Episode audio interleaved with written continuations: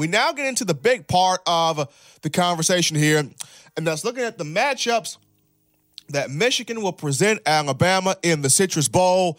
I remember talking about in a previous segment on how Alabama's going to have to have some guys defensively to step up in this game in the absence of six starters on that side of the football. And during the week of bowl prep, six practices, three to four player interviews, it's been a uh, it's been a uh, collective mindset from the players of uh, we have got to handle this game the right way.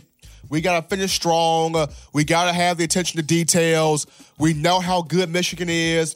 They got talent on both sides of the football, but we have got to come in locked in on the right mindset. And when you look at Michigan for just a moment here, Michigan is going to enter this game under Jim Harbaugh with this with this idea in mind. Alabama don't want to be in this game, right? Alabama wanted to be in the college football playoff competing for a national championship. They're not there. Alabama wanted to be in a New Year's Six Bowl. They're not there. Alabama already has players projected for the first round of the NFL draft. Heck, they got two guys that have chosen to sit out the game. Their minds are not going to be in it. Our mind, as the Wolverines, will be in it. Let's go in here and let's take this game from them. This is what Jim Harbaugh is going to be feeding his players if he's not already doing this right now. And for Alabama, the mindset has to be look, we did not finish the regular season the way we wanted to, but the milk has already been spilled. Let's go into the Citrus Bowl, set a tone, a physical, dominant tone for next year in terms of the players coming back.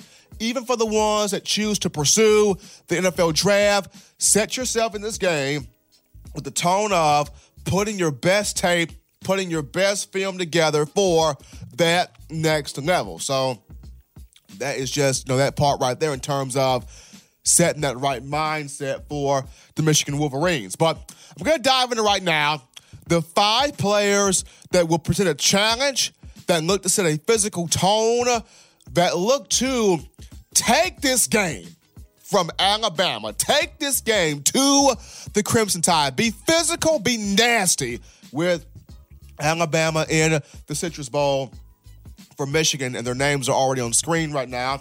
And at number five, we'll start this thing off with freshman running back Zach Charbonnet.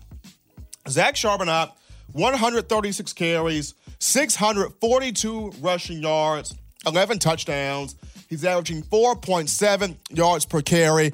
And for the Alabama run defense, it's got to come to play.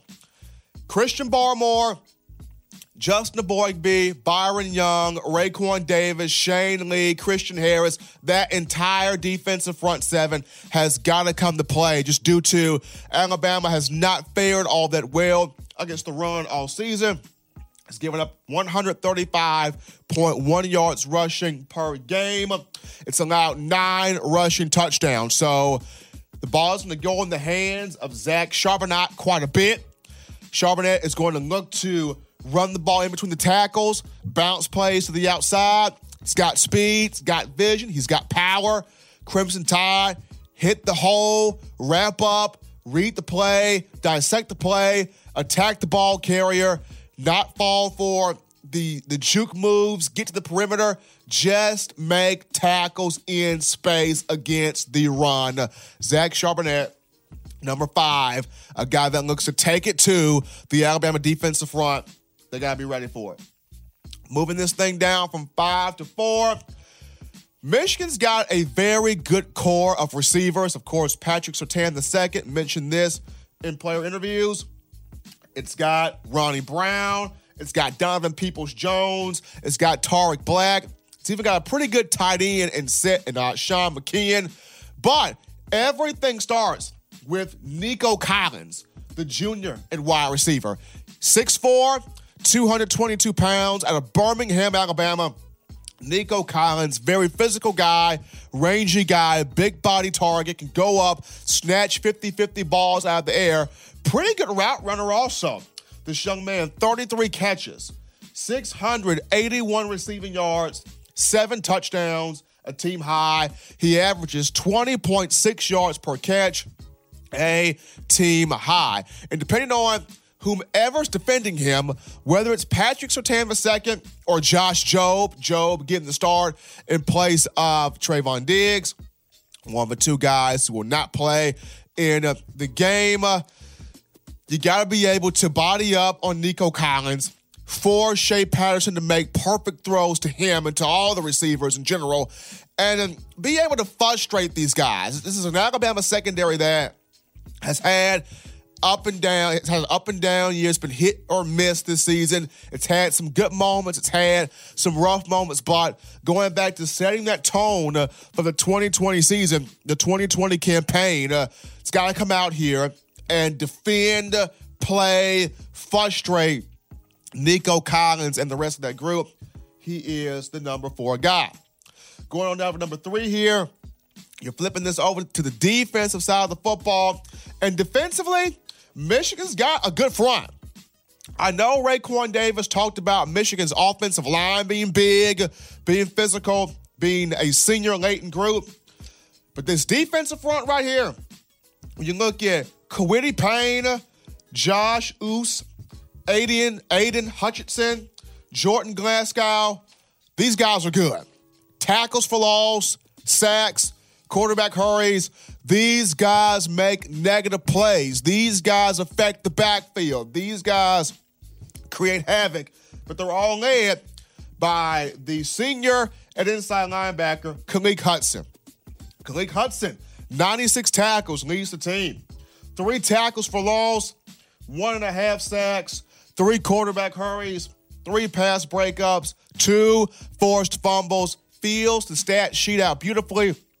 Khaleke Hudson going to try to anchor these guys in, getting pressure to Mac Jones, stuffing the run game of Najee Harris, frustrating the group of wide receivers. Michigan is going to look to bring the nasty to Alabama with its defensive front. This offensive line led by Landon Dickerson, Evan Neal, uh, uh, Jedrick Wills, Alex Leatherwood. This offensive line as a whole, also Deonte Brown in there. They got to come with it. They have got to come with it against this Michigan front. But Khaleke Hudson, number three. And number two, I've got Lavert Hill. People talk about Dax Hill, the freshman. Lavert Hill, for senior defensive back, no slouch. Nothing to sneeze at. Three interceptions, team high. Nine pass breakups, team high. He will be lurking in the secondary, trying to create mistakes, trying to create turnovers, trying to force few picks, trying to put Michigan's offense in a short field. So, Lavert Hill, number two, which rounds us out. At number one, you've got the quarterback, Shea Patterson. Alabama has faced him before when he was the quarterback in, at Ole Miss in 2017. The 66 to 3 beat down at Bryant-Denny.